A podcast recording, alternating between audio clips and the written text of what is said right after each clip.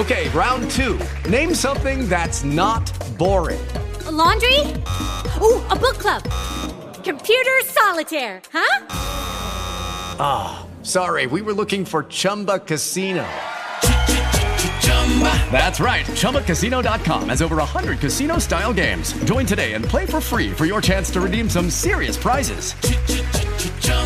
Chumba Casino dot com. No purchase necessary. Void where prohibited by law. eighteen plus terms and conditions apply. See website for details. I wish they were scoring more in the N H L.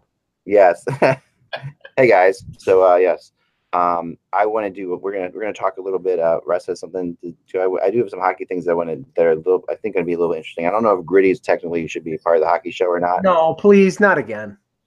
I just, if he wants to talk about it. Now the only the only um, the only thing I want to say about it is like Russ and I were there last night, and um, I, I Gritty is you know is is. As not getting these huge responses that you would expect from, like, based on, you know, you know, like, there's definitely falling into just like, you know, and then I thought about it. I'm like, I'm judging this mascot and I'm thinking to myself, what's wrong with me? For why am I even judging a mascot? Then I think to myself, you know, when I go to other places, like I go to Nashville tons of times and I see Nash, the saber-tooth tiger. I just think that's just, a, that's a mascot. He's around, he does stupid things, and that's it. So I think that, you know, Gritty is falling into just into normalcy of, of mascotting. I didn't tur- I didn't turn on the, the the Flyers broadcast early to catch Gritty. I was pleasantly surprised to see Lauren Hart, who is as lovely as ever and as great a voice as ever, and hope that she sings for the next twenty years because she's great. Yeah, she had talked to her for a long time. The only thing I'll say about Gritty is he did have one part in who was as lovely as ever and as great. Oh, got an echo here, and hope that somebody's sorry. I hit the, the wrong button. Somebody's got it. Mike, Mike liked her so much he said it twice. You wanted to hear Mike the line again, yeah. No, what I was going to say is um, there was a dance part about where Gritty was supposed to get everybody fired up, and it didn't work. It just didn't work, and um, I mean, it's gonna. I think the Gritty's got to settle into like normalcy of like, okay, what yeah. a mascot really is, which is just a goofy thing walking around the building. Yeah, there was a little too much, and I think they realized it, so we didn't see much of them. They did, they did, to their credit. And I, I went up, and I went up to somebody who I've been talking to about, a big Flyer person I've been talking about Gritty to the whole time, you know, and, and how wrong I was to him and saying, you know, this is a huge thing, and I was I thought this was terrible, and it's not. And I went up to him, and I went up to to talk to him, and the Flyers were, of course, getting killed. And I'm like, hey, how you doing? And he just looked at me, he's like, I can't talk, and he left. It was just, it was just, which is what, you know, what happens when you're around a team, like when they're not, when they're getting killed eight to two. Yeah. You uh, you're not going to get um, anyone talking to you about anything at yeah. any time.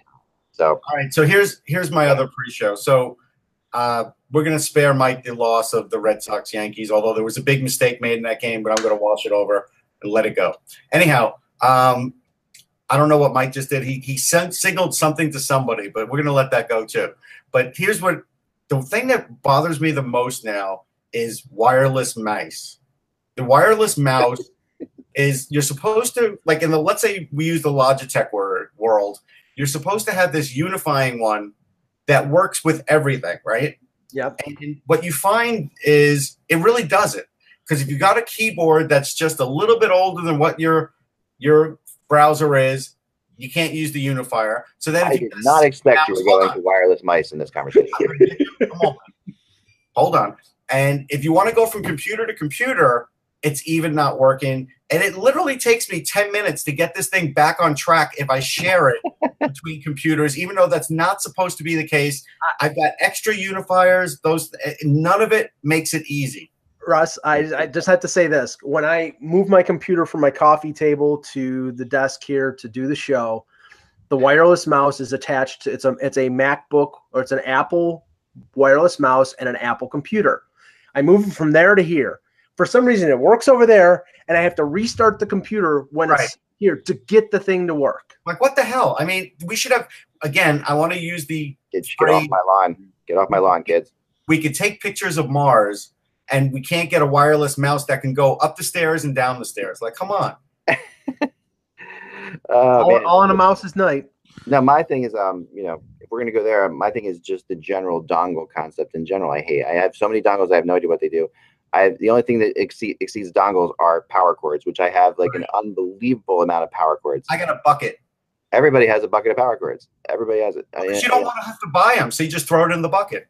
But, you know, when will this point – I keep thinking one day I'm going to take everything I have that gets plugged in and every power cord I have and a, and a labeler and just do this. But that will never occur. If I ever have that much time, I should just be shot. You know, like at by the time you do that, it'll all be obsolete anyhow. Yeah. Yeah. Anyway, there you go. Um, coaxial cable. Peter, do you have anything you'd like to complain about as an old man today? Just like uh, I was it. just gonna say, you know, I I don't have like wireless mice, wireless this, wireless that.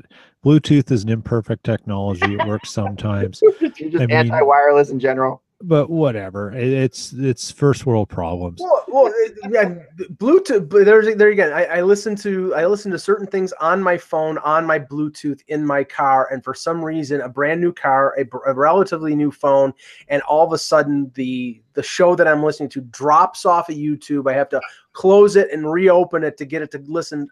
I mean, it's distracting. I'm going to get into an accident because of the friggin' Bluetooth. The best part about that is my car is low tech, where I just have to plug in the. Uh, That's yeah. whatever to listen, right? But Mike's isn't, and so Mike will start his car, and the show will start too.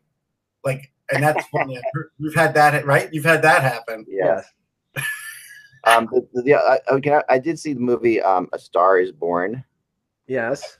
Um. And thumbs up or thumbs down. The new loved version. It. Thumbs thumbs up. Um. It was sad a little bit, but you know, and I and everyone knows. Like, so my wife and I have this thing that we do. We, we know the story. Yeah. We don't like sad movies. So what we do, my wife and I have this uh, moment that we, when you know when you're watching a movie and you're watching it and everything's going great, it's so happy, everyone's this is this is wonderful, I'm going through this wonderful ride, I'm feeling in a good mood, everybody's getting along and all that stuff, and you know that something, when it gets that good, something is horribly going to go wrong. We have this moment sometimes that we will just turn off the movie and say, that was great. right before it goes wrong. Right before it goes wrong. That way we can enjoy our lives and say we just saw nice people getting, falling in love, having a good time. And that's it. And then we, and we don't need to see them hate each other. We don't need to see the running scene, which is the which is the joke around our family. Every movie ends with a running scene, someone running to get somebody else. It is true, though. I mean, it's an unbelievable. Okay, like, but here's the big question. The big question is, if you're going Lady Gaga versus Streisand, who wins? Well, that's not fair. In terms of voice, or in terms of the, Just the whole the whole production, because they obviously got Lady Gaga because she could sing. And the, because apparently she could act, and Streisand Lady did. Gaga, I mean, no. I mean, it's not. It's not. It's like, you know, saying, you know. All right, so we'll go. I I, I, I haven't seen rap versus like, you know. I, I I haven't I haven't seen the movie yet, but I can tell you from a professor friend of mine who teaches a course on American musicals. Um, he thought the the Streisand Star Is Born was terrible, and he thought this was great. So okay. I'll, I'll yeah, take his. I'll take his word. So Brad is better than Kris Kristofferson. That's not yeah. a hard bar to clear, by the way. Here's the problem: Streisand was the wrong person for the yes. first one. Exactly. And Kris Kristofferson can do no wrong. No, right? I like he, he kind of lived the life that he played, yeah. anyways. Well, I, I, I don't, I don't, I, I don't, I don't know, Peter. Convoy was a pretty. Uh, Hey. The movie Convoy was pretty bad. It was bad. Okay, whatever. He didn't write the movie. He was from a culture where, where they celebrate Gordon Lightfoot. Come on, man. You have a problem with Gordon don't Lightfoot? Go there. I don't. I don't. Uh, he's a, Cana a he's a Canadian song. legend. He's a Canadian legend. Horrible don't touch song. Horrible, Whoa. boring songs. No, what? The Wreck of the Edmund Fitzgerald? Are you kidding me? Oh yeah, that's a great, totally ridiculous. That is fun. That's Sundown. Fun. Right before I drive off a cliff, I'll play that. Yeah, Sundown's an amazing song. The song about the ship's an amazing. There, you're wrong. I, yeah. These are not amazing songs. I, are, I love Gordon Lightfoot. These are amazingly depressing songs. So what? Not everything has to be happy. Right, shiny, so, happy people. Bullcrap. Let's start the show, please. Before um, I leave, Lady Gaga will win an Oscar for this. Mark my words. No question about Who? it. Who will? Lady Gaga will win the Oscar for this. She is off okay. the charts, amazing in it. Um, I think I think Sam yeah. Sam Elliott's going to win for best best supporting actor because he one of those career achievement award type. Yeah, things. possibly. I mean, th this will win a lot. This could best win. mustache. That's what it'll Look, win for. There's I mean, no, there's no question. Lady Gaga is a, a unique talent, albeit she's kind of a like she's an incredibly talented person, musician, um, artistic expressionist. It's just that she's not outrageously original. She's basically taken the best Madonna. of Cher, Madonna, yeah. and um, what's her name? Um, She was in the James Bond movie, um, uh, Grace Jones, and recycled oh, all their looks and ideas and commentary into a new age package. Yeah, and I agree. Bravo, that's, she's that's accurate. Well, that, yeah, and, and she's that, super yeah, talented. She is. Yeah, that's what her brand, you know, is that I agree. But the, you get beyond the brand aspect to just the flat out talent. And you know, two of the people that have that, two of the people whose brands I'm not a big fan of that are incred incredibly talented are Lady Gaga and Miley Cyrus, who are both absolutely ridiculously talented. But and you know, and you and then you can give them any any kind of music to do, and they'll they'll just kill it. Um, but she, she is she is that. But but as an actress in this movie, and playing the absolute, like, her real hair, you know, her no makeup, just completely her, she was amazing. So, and the and but the most incredible thing about this movie, and we'll move on, was the and this is not a spoiler at all, was the previews of the movie and seeing the preview to the Queen movie that's coming up. Oh which, yeah, which yeah, that, that one. Preview, I agree. That yeah. preview in a big theater with, like, really great sound. I've seen the preview before many times. It's amazing. But when you see that preview in a theater with great sound, you're like, geez, this is, uh, it's like chills on top of chills. He's going to get, he's going to get nominated for sure. Keep me on long enough, I can complain about Brian May, but the thing is, I can never complain about Freddie Mercury. Th- this, th- that movie looks unbelievably good. I mean, th- it's, or it's going to be one of the best, like, you know, I was just looking at trailers ever made. You know, I don't know. But like, you know what the problem is? Is if it if it doesn't, like, it could be an amazing movie, and it could be the Pulp Fiction of musical of music movies, because it's like yeah. where everyone gets robbed because something else came along that just. Well, it could be like the Doors movie. The Doors movie was pretty good. Yeah, and Val Kilmer. Val Kilmer was great as Jim he, Morrison. He was great. And I don't think he ever really got enough credit for that. Yeah, he didn't yeah. get nominated. No. All right. Let's no, that was a very good movie. Another great Oliver Stone movie that gets overlooked. Yeah, yeah, very, very much so. Yep. This, this is yeah. I, I can't wait. To, they, it comes out in November, the Queen movie, but um, yeah. I don't know what's what's it called. Is it called Queen? Oh, it's called, um, no, it's called Bohemian Rhapsody. Yeah, Bohemian Rhapsody. I mean, just it was amazing. It was really something. All right, um, here we go. Hello, Hockey World. It's Wednesday. Sorry, let me try again. Hello, Hockey World. It's Wednesday, October tenth, two thousand and eighteen. I'm Michael Agello. I'm Peter Tessier, offended up in Winnipeg.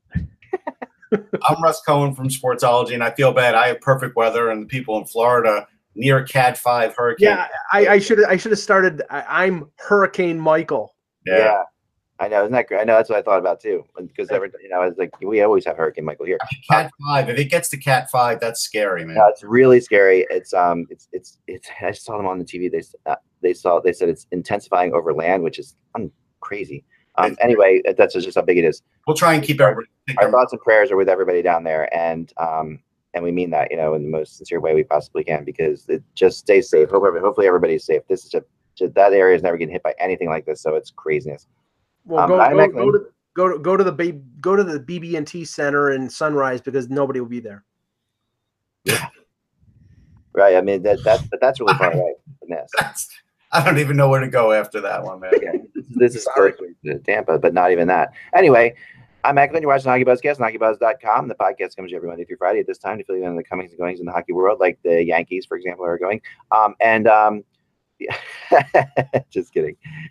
Um, but um, but I wanted to, I think we should. I wanted to start with the Winnipeg Jets home opener last night, Peter. Um, you know, and I was listening to this game driving back a little bit from the Flyers um, Sharks game, which is something that we will talk about as well. But um, but you know, it, this it was you know the Kings hung around for a little while. It, it seemed it seemed at least it seemed like you know the Jets were just dominating this game, and it was close for way longer than it should have been, I guess. Yeah, it, they did. And, and what happened in the game was is um, I can't remember recall his first name, but Campbell, the goalie for the Kings, who stepped yeah. in to start for Jonathan Quick. Basically, he was putting on a clinic. He was stopping everything.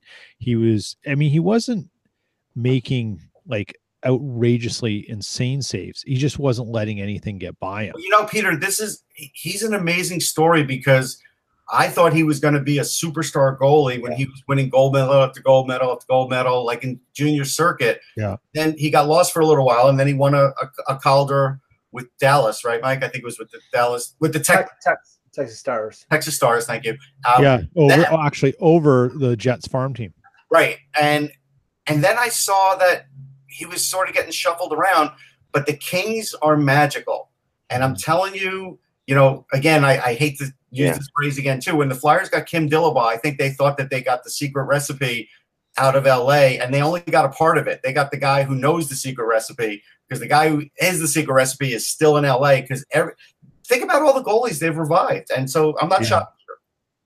Yeah, I know. Remember, they took a, a washed-up Peter Budaj, put him in yeah. as a starter. Next thing you know, he's d- doing amazing. So yeah, the Kings, the Kings did their thing. Um, the Jets sort of, you know, they tried to open up the lead. They just couldn't get it past Campbell.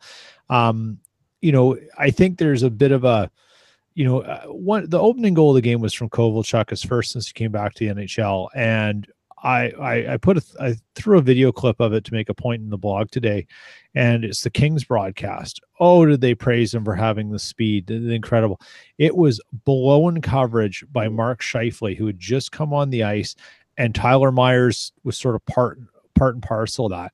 And I, the glowing praise for Kovalchuk was, if he hadn't scored, that would have been a bigger problem. Like that, yeah. that's how easy no, that goal was. It was, was a nice tip. It was definitely yeah. a nice tip. I'm yeah. just I think um keeping praise on him because yeah. that's exactly what he wants. He comes back for that. Yeah. I mean, just, I, I respect the player as far as what he's able to do, but I don't respect what he tries to do. And that's like trying to become like the best guy every time he comes back, or the most popular, I should say. And yeah. and that just bugs me.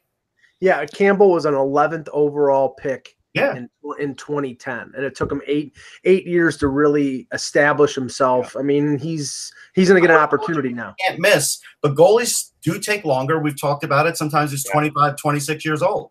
Yeah, and and that's fine. It's good for him. I mean, great for L A. They, you know, yeah. like – look, there's probably a couple teams right now who would love to have a backup come in and play that way. Well, they have, and they have Cal Peterson too in their organization, yeah. so they're so, they're not loaded, but they're pretty well off compared to some yeah. others. Yeah. So I mean, as a game, you know, Jets got back, sort of corrected some things they hadn't been doing well against both Saint Louis and, and Dallas, and you know, it was kind of fun to watch the Kings and, and play. And and I think the the venom for Tyler Myers is still out there. Um, he didn't do himself as many favors last night, and I think there's. There, there's some challenges with with the defense, but the one question that is starting to rise in Winnipeg is he's on the first year of his new deal, seven years, six million a year, the benchmark deal that people talk about that is going to be going up from for Nylander and and Marner is Nick Ehlers, and the Jets cannot find a way to get him going from a point of view of scoring goals. His goal scoring since I think April. It's like two in the last thirty-two games or something like that. It's it's insane. Yeah. And there's some concern about the lines. There's too much talent for him not to be going, but there's yeah. a problem. They don't like Stastny was the guy who was the straw that stirred his drink. And you know, he scored a lot of goals without Stastny, but that changed somehow. And there's yeah. a, there's a concern what's going on with how you're going to get the value out of Ehlers if you're not going to put him up with Let the right people. And because this is something that I I do say about Dave Hakstol all the time is that he'll stifle creativity. John Tortorella does the same thing. You got to play my system. You got to play it right. So you, there's certain things you can't do. Ehlers is a guy that is very creative, and sometimes you do have to let him streak up the ice as well. Is he actually allowed to do that? I think he is. He he definitely leads the Jets in, in successful zone entries. You let him all yeah. last season, which is a valuable thing. You want to get the puck in the offensive zone.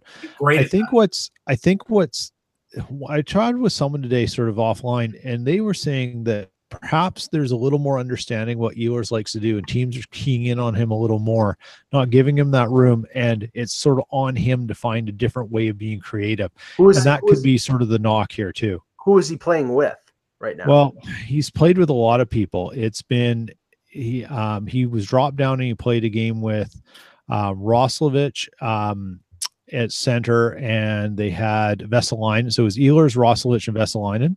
Okay. And then they've had him back with Little and Laine. They've had him with um, Perreault and Ehlers. And last night was Perreault. He, they've tried all sorts of combinations other than breaking up the top line. And I know it's a hard sell to do, because why are you going to move Kyle Connor, Blake Wheeler, and Mark Scheifele away yeah. from each other? All right, so let me ask you this, Peter. And this is, again, is something where I think somebody is getting away with something here. Patrick Laine, he's a minus one. He's got two points, and he's only got fourteen shots in three games. He should be taking fourteen shots a game. So he had four last night, I think, and which oh, I, I made a comment. I made a comment la- last night on Twitter when I was watching Jets power play, because they had a lot of power play opportunities, and the puck wasn't getting to him. So in year one, there's a belief that Byfuglien didn't like sending it across to him, and then he was kind of freezing him out. I don't think that's a Dustin Byfuglien kind of thing. I don't no. think Byfuglien's a freeze you out kind of teammate. No, I don't think so. Um, I think what it is is the Jets, they're putting, the idea is that they've dropped one on the first power play unit. They're putting Perreault or Connor, depending on who starts, down low by the by the goalie post, and they're trying to cycle the puck up and down from there. And the hope is is that eventually you're going to find room for Laine to blast it. But I think teams are really keying in on it, trying not to let him. But Laine's played okay. He's done a little bit of his, I'm trying to do too much with the stick yeah. handling a bit at times. But he's just going to kind of simplify it a little bit and take a page out of Ovechkin and just rip the puck. Yeah, yeah he's a tri- he's a trigger he's a trigger man. He shouldn't right. be overhandling it. Here's what I don't yeah. get. To me, what the power play should be is, if you're going to do that stupid play where somebody, defenseman skates up, throws the puck behind, that next pass should go right to Laine, and it should be a one-timer. That yeah. should be instantly, right away. Yeah. Well, that, that, that I couldn't agree with you more on that stupid play aspect. I mean, that I, I hate let them fire a couple heaters yeah. and clear out yeah. the defense and yeah. let everyone know, whoa, you want to block this? When, Come at when me. You're under siege by someone who could shoot like Laine. Are yeah. they still? Are they still using him on the half wall on the power play? Because that's where that was where he was like that when I first yeah, saw him. him that, yeah, they've got him at the top of the right circle or the yeah. left circle on the, on his offside. They're just not getting the puck across, and I think teams are trying to focus that. And again, that's got to go back to the point where you go and you watch every Capitals power play and how they move the puck with Ovechkin right. and how he gets there. That's what they got to watch, because that's what you're trying the to. Re- is, they don't have Kuznetsov. That's the problem. That's that's exactly the problem. Yeah, that makes total sense. Um, so the, it was. Um, I I think you know the the the Jets are taking. No, explain this to me. This is what I'm confused about, Peter, because I heard about someone talking about this, and I don't know what's true this or not. But is there something with, or is this just a preseason thing? Is there something with the Jets playing different lines on the road than they're playing at home this year, or is Hurricane this whole thing? So Paul Maurice mentioned in the preseason that he would look at different defense pairings based on home and road. Right. So the problem okay. is, is they want to get, so they started off with playing Tyler Myers on the left side to get him more ice time. It was a disaster, an outright disaster. Yeah. So then he thought, well, home and road, maybe I'll tweak some things, because I think they want to find a way to get Sami Niku some time, but I'm not, I mean, he hasn't said that. So he hasn't done it yet. Okay. But I mean, he's got Myers on his third pairing with Morrow, and right. you know, in fairness to Myers, yeah. if you're trying to play this guy and use him for what you believe him in, he's not getting the ice time. But there's the pessimist side that says Tyler Myers doesn't need to be a Winnipeg Jet anymore. Yeah, and, and he might need it, it just might not fit for him with what's happening here. And if you're trying to accentuate the positive and get him ice time to make him be more valuable as a commodity before the deadline, the yeah. worst thing that you can do is either play him out of position or play him on the third pairing where he gets thirteen minutes. Yeah. Yeah. I mean, and, Kevin Kevin Cheveldayoff, off hello. Kyle Dubas's number. I have it for you, folks. Yeah. yeah. The fact that they can't even figure out, like, like I maybe they've talked and we don't know. Here's the other thing, and it's not my thought. It's a, uh, a well-known guy in Winnipeg. His name's Rob Cleve. He's a really smart guy, tweets a lot. He made the point that if you're going to switch players and offside, and this was the whole debate with Trouba and Byfuglien and everything on the right side, right. why wouldn't you put Buff on the offside? Because he plays anywhere, every he plays everywhere anyways, right? right. He's roving around. He's like, but they won't do it. You'll move him to forward, but you won't move him right. to his offside. It's a really funny situation. So that the, as long as Myers is on the third line and there's issues, you're going to hear tons of speculation about him until it's something's done. I just, but is it part of it just because they know he's the, the guy that's probably out? So now everybody's just like sort of done with him. Like, he's still a pretty good player. I mean, like yesterday, we're talking about a two one game. We're not talking about Right, but that that that's my point, Russ. It's like yeah. you you would think that if he's the one out, that you want to put him in positive positions to make him yeah. look more valuable to other teams. And what what uh, what Peter's describing is sort of misusing him, and that doesn't do any him any good, and doesn't do the, yeah. the Jets any good if they're so attention here. Is here's the thing: in Dallas, he was on the ice for four even strength goals against, yeah. two even strength goals against, two power play goals against. Last night, he took a penalty with three minutes and twenty seconds left, so the Kings could go six on four with the empty net. Like, he's not doing himself any favors. Okay. Uh, and I think Tyler Myers is a better player than what he is. Yeah. I just don't think he's, I, I, for what he's being paid and where he's at, that's not the way of using, using a, a second, you know, a, a guy in his situation. And let's not forget, The Jets have four point two million dollars sitting in the press box with Kulikov right now. Right. Yeah. So that still might come in handy first injury. Like, so and, yeah. and, he's, and he's a lefty. He's a left shot. Lefty. So. And they'd rather play play Joe Morrow. And Morrow and Myers do not work together. Yeah. I'm really shocked. Like, Joe Morrow is an interesting one because he was another highly touted rookie. I yeah. think he was a first rounder. Um, and he is one that took a while, and now he's become really steady. Really. Yeah. And it's just, I would have thought he'd have been steady all along, but it, it took him a while to get there. It takes a while with defense, you know. Yeah. We, we we can we can get back to the, the last night's games because there's a couple interesting stars. Yeah, one, one more thing before we get there, Mike. Um, I do want to get to them. Um, okay. But there is a breaking thing going on right now. Um, that was just sent to me via text that Ryan Kesler might play tonight.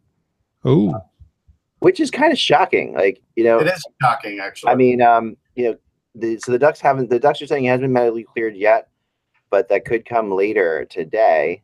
Right. And the best way to describe his status is that it's a game time decision tonight. Yeah, that's, I, that's shocking, especially since we heard all the talk during the summer that he might miss the season. Right, right. And now suddenly he could be playing tonight. It's a little yeah. strange.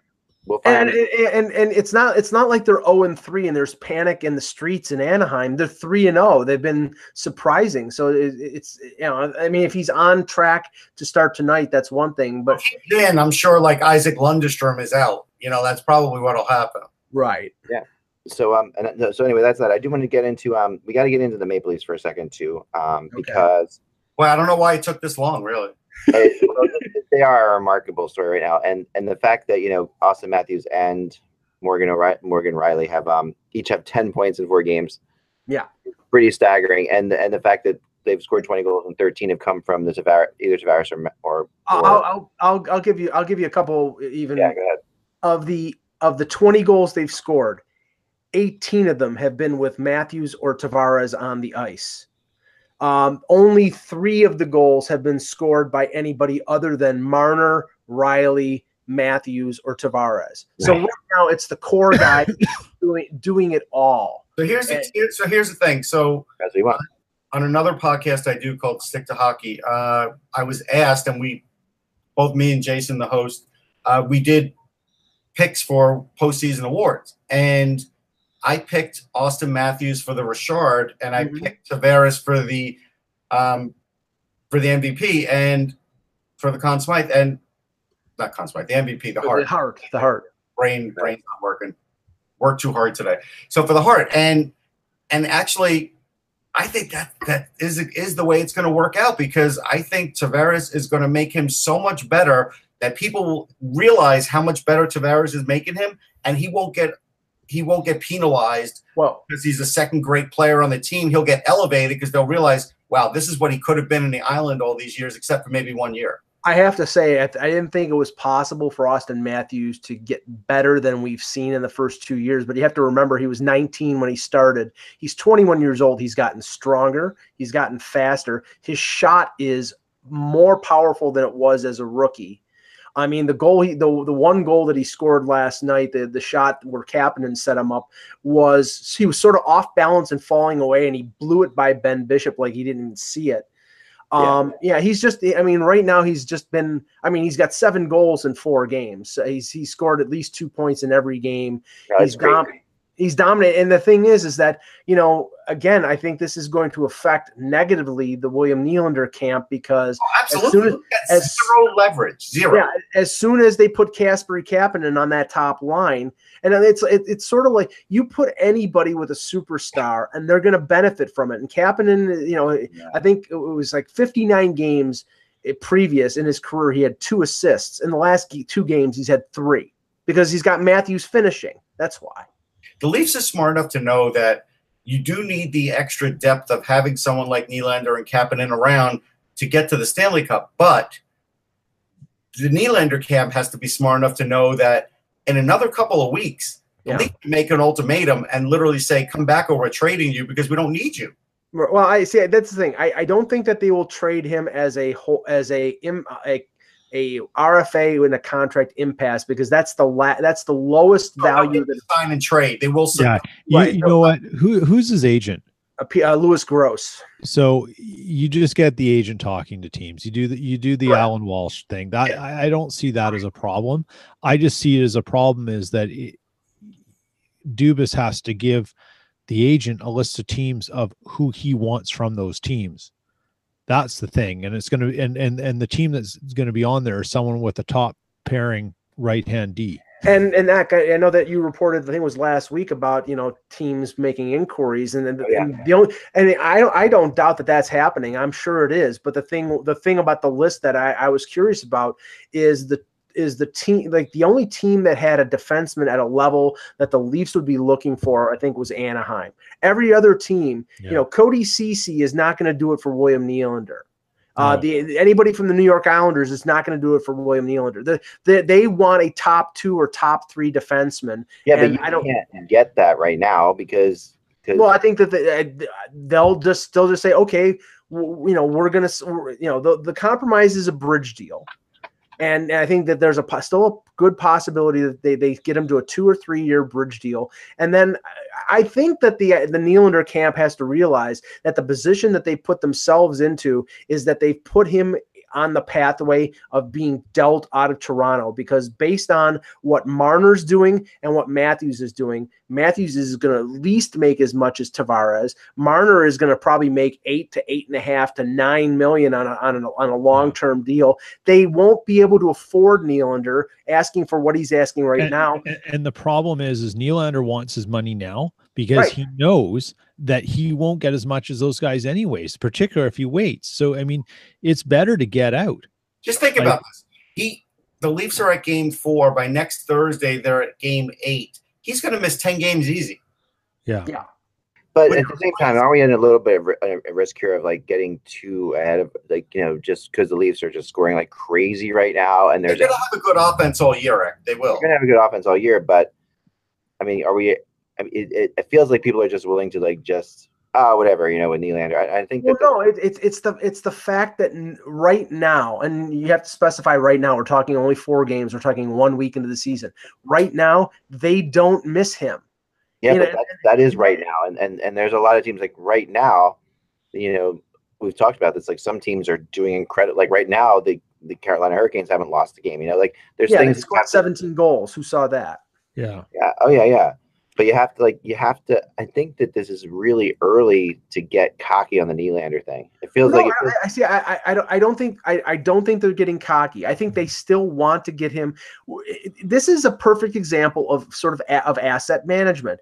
If you sign him to a long-term deal and the amount is more than what is a good value. A, if you keep him, it's going to hurt you on the cap. And B, if you try to trade him, it's going to hurt you because the the amount is too much. If you get him on a reasonable deal, like six and a half million for six years, sort of close to Ehlers and, and, uh, and Pasternak, then he's valuable to them as a controllable asset to keep or to trade. And the same thing with the bridge deal, although with the right. bridge deal, you know, two or three years down the road, he's going to expect to get his nine million dollars, and probably the Leafs aren't going to be in the position to, to do it. But at least when he gets a deal done, there's going to be more value there as a as a a player holding out. And, and I know it's not a holdout, but I'm saying as a player not playing and not signing a deal, he's at his lowest value. So the first thing the Leafs have to do one way or the other is get him signed. I, I look, I uh, many times I support players in different situations. I thought some of these made sense. This one makes no sense.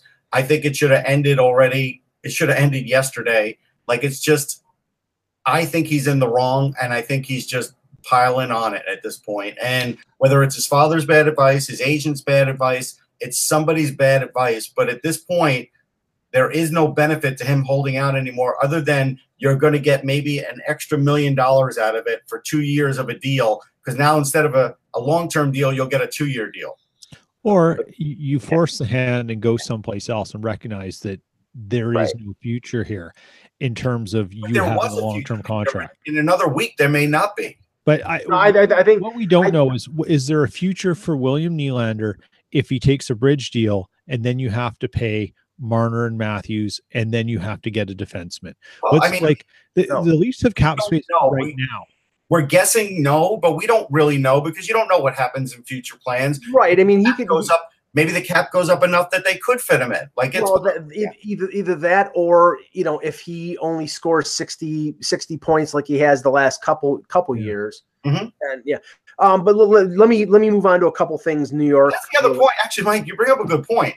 So by the time he gets in here, if he plays, let's say, seventy games, seventy-two games, he's going to score less points. Like it's gonna. It's yeah, gonna, but you're going to take his rate, points per game, and points per set. I don't know. I mean, we'll see. I don't know if that and, counts and, as and, and you don't know whether Babcock is going to put him back with Matthews if Kapanen right. is succeeding. He's probably going to penalize him that way too. Now, two two things New York's New York team related. One. Russ, Jan, Jan Kovac, uh, uh, boy, that lasted a long time. I this is sickness, though. If you remember, I said the minute they sent him down, he was going to leave.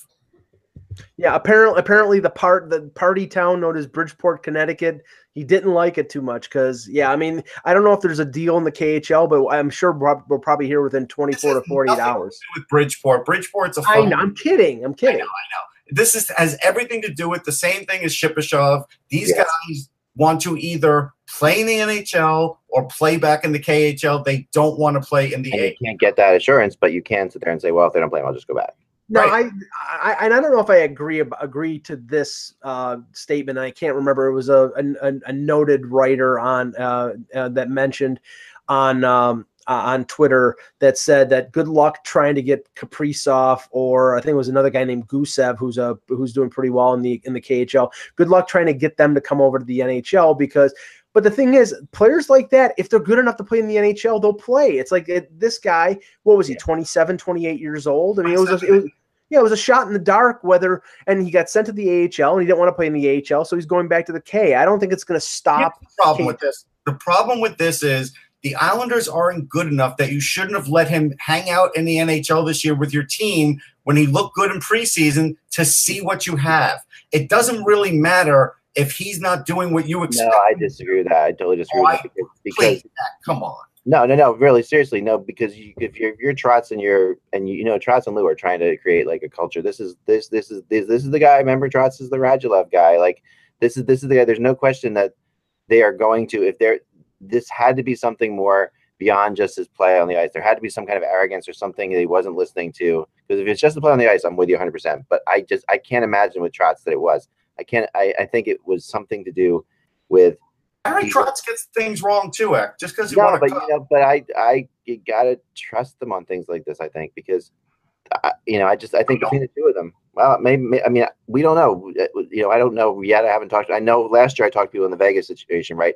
And there were, were definitely were reasons um, for Shipchyov or whatever it was um, to, no. to get, you know, there were reasons that were had to do with attitude that caused that to fall apart. I can't help but think this is heading that same direction. Well, the the other thing was, and and I was a little taken aback by this, Russ, was the the word that Kevin Shattenkirk is going to be a healthy scratch in the Rangers' next game. Now he's on year two. I believe, yeah. of a four-year deal making close to seven mil. And we know the direction the Rangers are going in terms of rebuild. I mean, he's not he's not raising a hissy fit about it, but, I mean, if that's the direction that they're going, I don't know if they're trying to just throw, you know, get away. This is a wake-up call or what, but, I mean. You made, the point, you made the point, Mike. You made the exact point that I would make in this, is that he's on year two of a seven-year contract. And no, no, four. Four-year contract. Year two, or year two of a four-year contract or whatever it is. When a guy, you know, is pretty secure, and that is still pretty secure because um, he still has two more years after this year. Um, the only thing you can do is ice time. That's all you can do, right? So right, right. But here's why I think it happened. Uh, it did look like he was floating quite a bit last game. Uh, he's not putting up offensive numbers like you would expect. He's not rushing the puck like you would expect. And Anthony DeAngelo came in and had a two-point game. Okay. There's no way on this earth that you could keep that guy sitting on the bench when Shattenkirk's playing this lousy and Adam McQuaid's still in the lineup.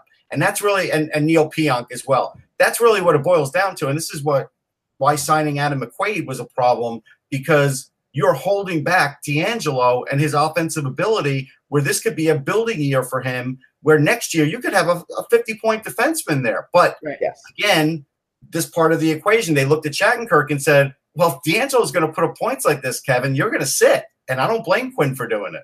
Yeah, and I, think, I, think, I think, and also he's definitely trying to put a new system in. And if Shaq yeah. Kirk isn't, isn't working on that, I mean, like whether you believe or like these college systems where you have to, you know, I don't know, you know, like we talked about with with Hakstol, the horrible system of the fact that you know you don't let your skill players carry the puck, whether you like it or not. That's that's the system, right? So. And remember, he took he took less, and he took less years to come to the Rangers. Doesn't so, matter. It can't matter. It can't matter. It can't matter. It, it does. It does. It does matter to the player, Rack. It matters to the player, but that doesn't mean you have a mulligan of of, of if you're no. if, of, of of you know if you're doing something the coach doesn't want you to do. I mean, that's like I hate when we talk about contracts in, in situations like this because well, they I, are a factor, though. It's a, it, but if it is a factor. Then your team is screwed. Put it that way. You can't have seven million dollars sitting in the press box. No, but if you're going to win a Stanley Cup with seven million dollars in the press box, you you put seven million dollars in the press box. Well, and that's why I wanted to ask Russ. It's like I mean, he yeah. he wanted to come to the Rangers. The Rangers were a, a, a competitive team at the point that he got. He, you know, he signed with them. Uh, they're not a competitive team now. They're in a rebuild mode. I mean, does this mean that like it maybe at the deadline he's somebody that? No, might I'm not sure of that. I I still. Like I said, I still think the plan underneath the plan is to get bolstered up this summer and and maybe start competing next year. Yeah. Before Lundqvist is too old. But the thing is with this is I think Shattenkirk, and I've covered him for a long time, look, he's not used to the partners he's playing with. It is a new system, and he is not the best defensive defenseman. We know this. So all right. things have piled up on him now, and it's probably more than he expected. So he's earned this benching, and he knows it, and he's taken it in stride. He's a great guy, and he knows the deal. He'll get back in there. But, you know, look, we saw this happen with Tom Pody when he was a Ranger. He was a very gifted offensive defenseman as well. Sometimes the wrong change is made for that player, like, you know, different coach, different system, different partners, and it does affect the guy. Well, I, I, I, wanted to, I wanted to ask because you had written this morning about yeah. – Montreal and Buffalo and and uh, and Darnell Nurse, yeah. and I mean the the Montreal situation right now. The strange one is is is Carl Alzner, who they signed yeah, to a long term deal. Yeah, they're sitting him again. Right. Sitting Hel- him. Hel- healthy scratch the first the first couple games, and I'm like, yeah. okay, he didn't play that badly to be scratched. Is this? I'm wondering if this is a scenario where you know again another rebuilding team with a guy signed long term, yeah. and they're looking maybe to say, okay. That we know there are teams out there that are looking for defensemen. Maybe if we send this signal, the rest of the league will say, okay, what do you want for Carl Alzner? And then there's a, there's a potential trade. I mean, I, yeah. I, I don't know. It could be. I mean, I think that I think that there's definitely um, with Montreal, there's a sense that, okay, we're doing oh, we're doing better than we thought we would with these young kids. Um, so we're going to run with that. And that because that's a big thing for Montreal to actually do that is a big deal, right? Because because the way that team's covered, the way that team's analyzed left and right. I get a sense of that. Um, but and, and so they're going to stay with that. And then Alzner sort of represents a lot of what went wrong last year. He's kind of like a, a symbol to that, you know, and they and unless he's going to turn things around quickly, it's going to be a problem. You know, I think that. I mean, sometimes a guy is not a fit in a certain place. Carl Alzner can play in this league, and he I, I've yeah. interviewed him quite a bit. I like Carl Alzner. I just yeah. think you know, sometimes you go to a market and it doesn't work. And I think that's exactly what Bergevin has done here. And they're probably talking to the Leafs and a bunch of other teams, yeah. and they're probably seeing what they could get for him. Yeah, I think that's true. Um, now, now, I want Peter to tell me something here. What is wrong with this? All right, besides the uh, ad, besides the ad on the right-hand side. What is wrong with this? The Western Conference champs. They yeah, the, the regular season. The regular season Western Conference champion yeah. winner. That that that to me was like, I mean, you know, I'm like, no one loves the Predators and everybody who works there and everybody who's involved with this organization more than I do. But this, you know, and I think they've gotten past this kind of a thing. Like this seems like something that I don't. The the reg the, we've, the President's Trophy is, of course, if you win the President's Trophy, you're always yep. going to have the regular season Western Conference champion banner, right? So if you yeah. have one, you know. Yeah. You know, I've never seen anyone hang up a conference championship banner unless they won the conference championship in the right. playoffs. The playoffs, right. Out of the conference in the playoffs, you hang the banner. As I saw this getting raised last night, Eck was showing me, I was shaking my head. I was like, this is a bad idea. Yeah, this is ODing on banners. What it is. I mean, what it but is. Then again, we do have teams that put up divisional banners, right? All the time. Um, sure. But does all that? I wonder. I mean, and I like divisional banners. I think divisional banners are cool because that's yeah. something. When your division, it's a big deal. But so why is the Western Conference any different?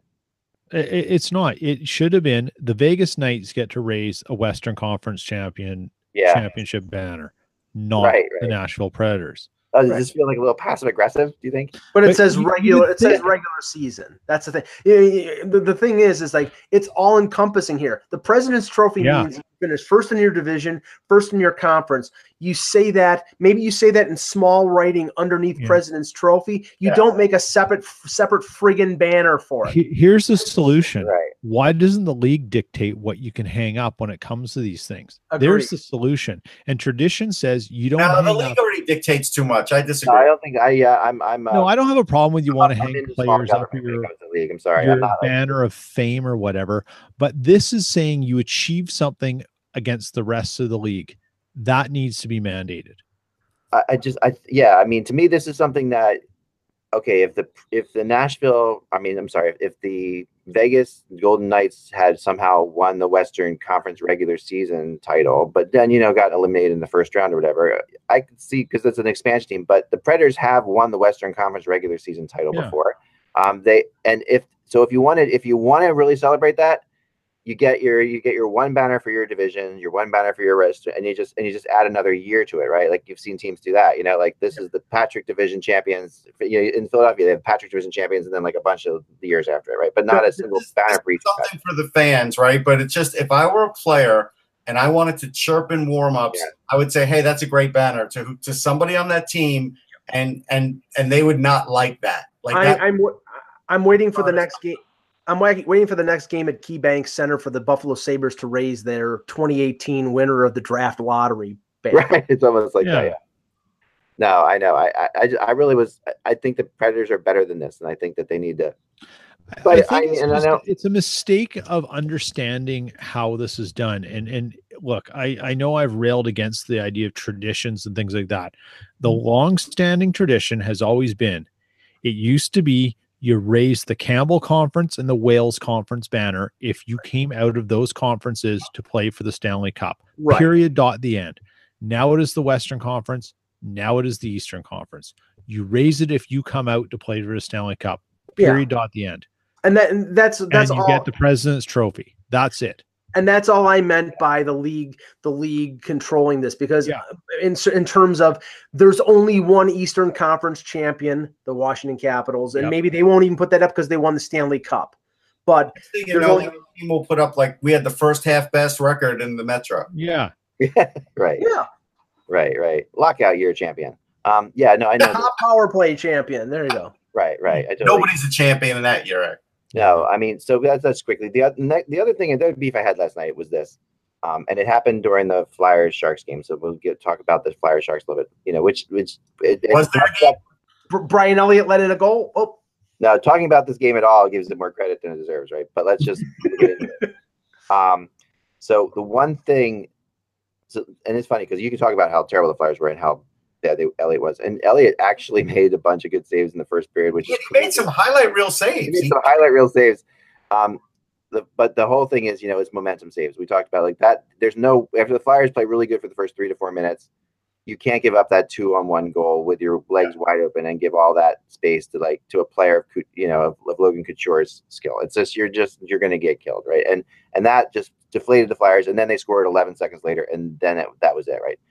But so after they score two goals in eleven seconds, after your team has dominated the entire like beginning of the game, the Flyers are buzzing, the arena's buzzing, everything's great. Um, this is when, you know, a coach should call a timeout, right? This is the, yep. to me, this is when Hakstol should call a timeout. And yet the timeout is, I want to know how many times the timeout is being called right now, because I think it's become invisible because, and because of this stupid review concept of it being tied to a review. Yes. You can't, and so therefore, we might as well just get rid of it. Like to me, it's like it is absolutely. Yeah. Let's just say, let's just say you can only challenge one play in the game. Can we just say that? That's fine. If right, you, and then timeouts are timeouts. If you yeah. challenge a play and you miss on that challenge, you can't challenge again. That's all. That's all we need to say. But well, that doesn't take away your timeout, which to me is like is was it was a part of the game. We I mean we grew up. I don't know when the timeout was instituted, but it wasn't when we were kids. There weren't timeouts in the N H L, but. No. But I, but I like the timeout. Go back, like Laviolette is the coach for the Flyers that used them very effectively, right. in a, and to a ridiculous method at times, but but still he used it, and it is there is something to it. It, it was actually an exciting part of the game. If you, if the other team called a timeout, you know, when they were that that was like the fans were like, yeah, we made him call a timeout, you know. Yep. Um, it, it's a, it's a part of the game that's exciting. It's a part of the game that's strategy, and now it's like there is so little that coaches honestly do on the bench, and this is the one thing that they could actually do to affect the game. I mean, they they throw the lines in, but honestly, they'll all tell you that, you know, that doesn't matter as much as you think it would. But this is actually a time when they can bring a team together and embarrass the team and say, we called a timeout because we got to get our act together. And yet, it's, yet it's, are any timeouts being called in the N H L? Any? Well, it's it's. it's I haven't seen any. I haven't seen any, but it's very, it's very rare. And this, this happened last night in the in Toronto Dallas game. Uh, John Klingberg scored a goal to make it five four. There was a little bit of a dispute, but most people thought it was a goal. And Babcock called for the review at the specific time that his team was, you know, had, they had a five two lead and they'd given up two goals at the end of the second, early third. So he used it in a way as a timeout to get the review. He it sort of had a dual purpose. I don't think he thought that the goal was going to be overturned, but he figured that the review was going to take longer than the timeout. So that's right. There's a little strategy there. We need to separate these times. There's no reason. This is like step. This is like, you know, you ate a hot dog because you drove a Ford to work. You know, like there is no reason that these are connected together. That we have to understand that timeouts and reviews to get plays right are not at all married to each other. Besides right. for the fact that they have been, you know, this this this awful like here's, union. Here's a real subject though. When you're talking about the Flyers, I think Dave Hakstol's job is in trouble because there was a game that was screaming for Shane Goss, the spirited yeah. people, to go up the ice, yes. in the offensive zone on his own, and make plays, and he wasn't allowed to do it. It's interesting, Russ, because I don't think a lot of Flyers fans or even hockey fans realize that the, how strict this is, this hex, this Hakstol thing. Yeah. Um, about. But, but Tortorella know, has admitted it. He has. He's come out and admitted yeah. that players can't do that. Right, that you're not allowed to carry the puck up the ice. So what you've done by doing this is, like, you know, you have Gossespierre always giving the puck to Provorov. Right. You have, you know, you have um, Voracek always giving the puck to Giroux. Like there's certain, you know, Voracek's at his best when he's skating the puck up the ice. That's why you have him, you know, like, and you know, and the Sharks. I mean, this was the, this was just what the Sharks ordered, obviously, because they had they had, you know, you saw before watching the Sharks game before that, um, you would see, you know, the Sharks were all they're all trying to get the puck to Karlsson all the time because Karlsson's used to having the puck, and we talked free, we talked a lot last year about the fact that. The problem some teams were having with going into the Karlsson thing was that you would be bringing a player into your that wants the puck all the time, and that you have other players that want to skate the puck up. And the Sharks, like they have star players, but no one of this level of like an Erik Karlsson in their heads. So they're all throwing the puck to him, and you, that really is not working for the Sharks. Yeah, but it's, that's something that's something you can get out of. I mean, after it'll, it'll come around. This is what, this was a bad formula. Like we know the Flyers stink against the Sharks, but when you know you're facing a team that has Karlsson. And you know that they just got killed by the Islanders, and Brent Burns is there, and you're basically still making Gostisbehere go up the ice and pass the Provorov off the wall. Karlsson and, and Burns were wise to it the whole game, yeah. and basically they kept moving up, and they kept you know stealing the puck and getting the puck right away, getting it quickly back to the Flyers zone. Their defense can't set up, and they couldn't set up the entire game, and that's coaching. And this is where I think Dave Hakstol is going to run into a problem because if they lose a few in a row here, yep. defense-wise, he hasn't lost anybody. Matter of fact, Ron Hextall's tried to improve it. Does he still have young players there? Yeah. Is it perfect? No. And Gudas got banged up a little yesterday with the elbow, but at the end of the day, he's still got a pretty good defense, and that was maybe the worst defensive effort we've seen under his regime. Oh, it really looked like Gostisbehere and Provorov have never had never met each other before. It was like it was that's it was yeah. just like insane. I mean, they play together all the time, and they just they, it was really and and the forwards coming back weren't coming. They weren't coming back. They weren't playing. They weren't playing hard. And there's a real sense of, you know, with Hakstol, you just don't know what he is really doing. So it's on. It's very unsettling because he doesn't tell the media anything of interest ever. Um. So you don't know. And and then you sit in a situation like, you know, they come out the first period, they're down four nothing. They the, the first shift of the second period, Giroux gets the puck. He's skating down the left side, and he's got an he's got a clear path to the net where he could actually and he's got a player he's got to fight off, but he could actually take the puck to the net. Which after you've just been killed in the first period and you're Claude friggin' Giroux, you should do. You should take the puck to the net, and instead he tries to pass it backwards, and he, and he, and the, the and the player he passes it to brings himself offside. Like, and it's just one of these moments of like, okay, how is a coach not telling his players to take the puck to the net? Or, and if they are, I mean, you know, I mean, Giroux should do that anyway. But how is that possible? You know, how Here's is this- the thing: I don't see anybody putting up like a great Hakstol quote from last night. But there's a quote from Gossespierre that says, "I feel so effing bad for Moose. Said it could have been seven nothing after one. Said it it's it is what it is, but it's ridiculous." And and he said, "I mean, it's a little ridiculous." And so he knows, like he knows this team played like you know dog. Oh, yeah, yeah, no, they they they know, and and they're you know doing about it. Yeah, they. What is the coach doing about it, and where are we going? I mean. And and of course, you know, the elephant in the room is the fact that, you know, you gave up eight goals and, you know, where is Carter Hart? This game counts Carter. like the equivalent of five games. No, I'm, I'm, Mike, I'm not saying that Carter – I am not saying that I think Carter Hart should be brought up, but you have to understand that you have a building with a with a team that has a playoff-caliber offense and a playoff-caliber defense, and you've got people paying thousands of dollars, and there's no question that Carter Hart's name is being rumbled throughout the entire building all the time. And that's and that's all fine and good, but if you want the fan, if you want the fans to run the organization and call up a twenty-year-old kid, unless he stands on his head uh, in Lehigh Valley, it's absolutely dumbass to call up Carter Hart when he's not ready. He's a guy who can be yeah. your goaltender for the next ten to twelve years. You don't rush players like that. Carey Price played in the A H L. No, I know, and, and but I know, but and then so they've got Calvin Pickard, right? Like yeah, guy. And he's he's a Kelvin Pickard is a good N H L backup. He's nothing he's more than that. Backup, he, he's sitting on the bench, and you know, and he's not. I guess he's probably going to play tonight because that's right. the law. No, he is playing tonight. Uh, uh, Pickard. He is right, but yeah. and that was the plan all along. So because that's the plan all along, you leave Elliott in for eight goals. I mean, just like that's the other thing. Like, what message does that send to your team? What message does that send to Elliott? What you know? That's, like, I mean, That's analytics, Zach. That's what but it analytics is. don't. That's that's where analytics need to be. Freaking I, I agree. That, and that's where analytics have to be thrown out the window. Okay, well here, here's something that at least Hakstol admitted. But again, I think it's too late for this. I think Brian got hung out to dry on it. Should have gotten him out there probably after the second. We all expected that. Yeah, but that's see that that's an, anal, analytics tells tells teams that goaltenders.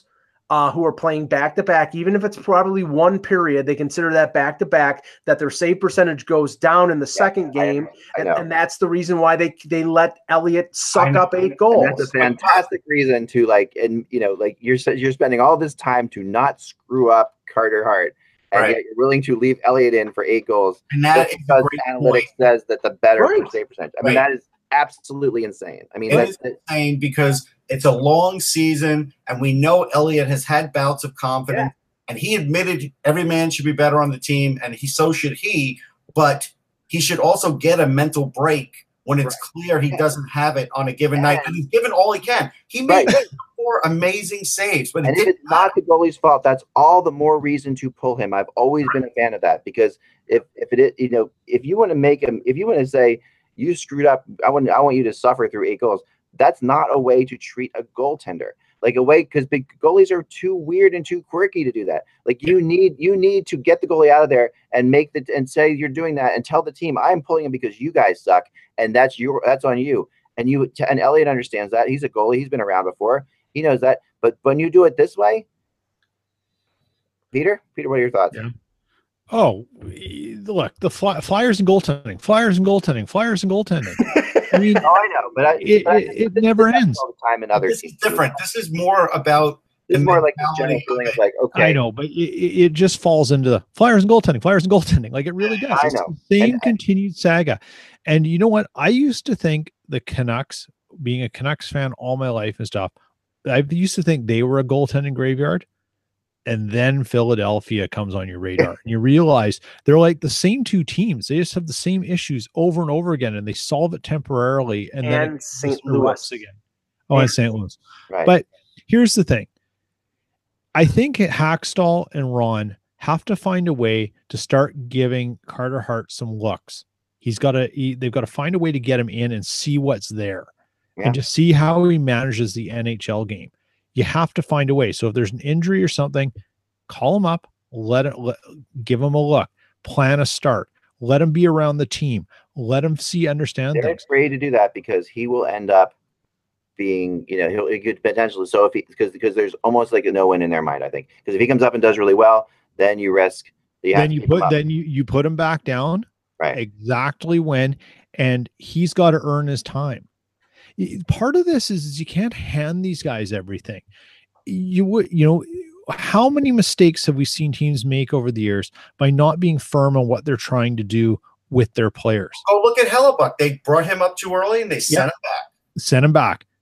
And, you know, and, and, and Russ, you've seen this with tons of other goalies, but yeah. you can pick, you can put it on defensemen. You can put it on forwards too. Yeah. And we've seen what's happened in Edmonton because they need a hope all the time. They keep the rushing is, guys early who weren't ready where they you know could have used. Peter, it's easier for a forward to fit in at a younger age because if you want to put a guy who's a center on the wing, it's yeah. so much easier. A goalie, you got nowhere oh, yeah. to go. The only yeah, you got nowhere to go. It's the ultimate. It's the ultimate fail job to fail at because yeah. you, you sit there and you you always look bad, even go when on, you're go. not. Gone are the gone are the days that you put you throw in Tom Barrasso, who played at Acton Boxborough High School in in in Boston, outside yeah. of Boston, uh, in into the into the Buffalo Sabres net, and he wins the Calder. Those those those days don't happen anymore. Like I said, Carey Price was a top five pick, and he played a full year in the A H L and won a Calder Cup before he played for the Canadiens. And I'll he took him up. The days are over too, Mike. The days are over where the coach puts in the backup because he thinks the team will play tougher in front of him. That doesn't yeah. happen anymore either. Agreed. Uh, let, let's touch on one thing before we end the show. Okay, uh, the the injury to Matt Murray is a big problem for the for the Penguins, and oh, and, yeah. and and not not only because it's concussion related, and he's had a couple before, but Russ, they didn't go out and get themselves a veteran backup. Tristan Jarry is coming off an injury right now. It's Jarry and and Casey DeSmith. That's not that's not good. But they used already, so it's not horrible. At least he has some experience. Like this is a they're going to take it on the chin for a couple games, and when Jarry's ready, he'll be ready. But you know that Rutherford will go and get a goalie. If I um, I've I've I've heard you will. that they went and they actually did talk to Steve Mason, but that it sounds like Mason is just not feeling like he's healthy enough to play in the N H L anymore, like it really, yeah. which is a shame, you know, because yeah. But but they did, they did, they did reach out to him. I was told, and that make, makes sense. I mean, that's where you would go, right? Because he's he's right, and we and we right now we right now we have two scenarios playing out with two players who draw drew a lot of interest from N H L teams. One in Mason, and the other one in Rick Nash. And the whole thing yesterday, there was a one report that said Nash was going to file his retirement papers. Then his agent came out and said. Uh, he was not going to do that, but the, everything is status quo. Mm. And Aaron Portzline from The Athletic came out and said that he had talked to the, the Blue Jackets and he's living in Columbus so that if he does come back, it might be the Blue Jackets. But everything is up in the air right now, and it's all based on the fact that they don't feel well enough to play. Or it's going to be a Forsberg comeback. Right now he likes it with his yeah. kid. He will spend a certain amount of time. It'll get past the All-Star break, yeah. and then it'll be like, hey, you know what, Columbus, I'm going to come and help you. I've been, yeah, I've been after we trade not, Panarin. I've been trying to not talk about this Nash thing because I just feel like Nash has been just the soap opera of my life for the last ten years in various forms. Like it's like I mean, for what he brings to the, for, he's a great player, but for what he actually brings to the game, he he has definitely dominated more of my time than than anyone. And I mean, he really is not. He's not as good as the amount of energy I put into him. I really feel like I've always felt that way about him. Well, I think at this point now he's a big. Third liner. I don't think he's a. I don't think he's a thirty goal scorer anymore. I think he's a like if he comes and signs with with with Columbus or signs with Boston or Toronto or me, you know, he's going to be a third line guy. He's not going to be a top six forward. I mean, look, Torts knows what he's getting in him, but the idea is he's getting a guy that can play very good defensively. There won't be that many offensive ex expectations for him, and like you said, if they lose Panarin, this is a heck of a guy to get in there, and that could be the ultimate plan. Uh. Yeah. I don't know. It's totally not for them. I mean, that's that's not that's not the way they should go. And Torts and well, Nash did not exactly work out well. If I, well, if I recall, Torts, Torts and Nash in New York was not exactly the greatest thing ever to happen. It doesn't matter. But also, they're going to get something good for Panarin. That's going to go in the lineup too. No, they'll get something yeah. for Panarin. They will. They make the trade. But um, well, tonight, of course, some fun games tonight. We'll see if the this in a similar way. I I bet I would I wouldn't be shocked if the Flyers completely took apart the Senators tonight out of frustration after that game last night. But well, yeah, that's Giroux's at home. The Senators yeah, are you know not that always, good. Yeah, he always plays well there. Um, He's good, but I will tell you this: this is a warning. If the Senators somehow win this game and win it decisively, I think the Hakstol watch is on. I really do. I think you could be right about that. I think that um, I mean, I, I don't know. I mean, and that's what you know. Some people in the chat room. How many games was it? Peter Laviolette was in one season yeah. when he got fired. That was very different, though. I, yeah. I, it's, so it's who's around? Different. So so here's the thing. Let's just play a little fun. If the Hakstol watch is about to begin. Who's a coach out there right now that you'd bring in for the Flyers? Well, I, think you expect- would, I think Gordon would get the interim because he's yeah. been a coach in the N H L and he's been in that organization for years now. And so I think he's the natural guy to bring in there because I think if, if and Gordon's good. Like if you've ever spoken to him, he knows hockey. I mean, yeah, yeah. don't don't go by when he was the Islanders coach because I think things were askew yeah. for him there. Yeah, no, I agree. I think I think that's where they would go to and they would stay in house and at least well, temporarily. Jack Capuano's available. He's an hey, as an assistant, they would bring in somebody else as an assistant. They probably would ask Gordon, "Who would you like as an assistant?" Yeah, like that could you'd have to. I don't know. I, I I don't know that it's that it's there yet, Russ. I think I think, but I I still think we're about a month this away. It's the Corporation Act, and the one thing I was I was noticing yesterday is corporate corporations yeah. like their big parties, their showiness, and this was a big celebration for their. Their home game, right? And yeah. they put a lot into it. They even put it into it to the point where they had Gritty cupcakes for the media. When when the media is writing about one of the worst games they've ever seen the Flyers play, I think it counts tenfold. I really do. Yeah, the yeah one- I think it, no, it definitely was a huge embarrassment. And talking to, when you talk to the Flyers people around, they were really embarrassed. And the Flyers do not take embarrassment well at all. So we'll see. Possibly. The one, the one, crutch, the one. Crutch. It reminds me of a long time ago of Scoop Cooper when um, I forget Mike Mike Rathje was playing his last game as a Flyer and made it some really terrible play because he was hurt and he was trying his best. Oh yeah, he was really banged up. He didn't play anymore, and he made a really a bad play at the end of the game against. I also believe it was the San Jose Sharks, oddly enough. And um, and as we're walking out, Scoop Cooper, who's been with the Flyers since nineteen sixty-seven, just turns to me and says, "That is the kind of game that ends careers." Yeah, and that's what it felt like last night with the Flyers. Um, to a degree, like that, it was just it was that it was that ugly, almost. So, um, anything else before we get out of here? Nope, we're all good. All right, guys.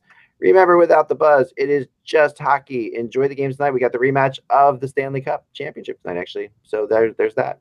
We'll talk to you soon. Lucky Land Casino, asking people, what's the weirdest place you've gotten lucky? Lucky? In line at the deli, I guess? Aha, in my dentist's office. More than once, actually. Do I have to say? Yes, you do. In the car, before my kids' P T A meeting. Really? Yes. Excuse me, what's the weirdest place you've gotten lucky? I never win and tell. Well, there you have it. You can get lucky anywhere, playing at Lucky Land Slots dot com. Play for free right now. Are you feeling lucky? No purchase necessary. Void where prohibited by law. eighteen plus. Terms and conditions apply. See website for details.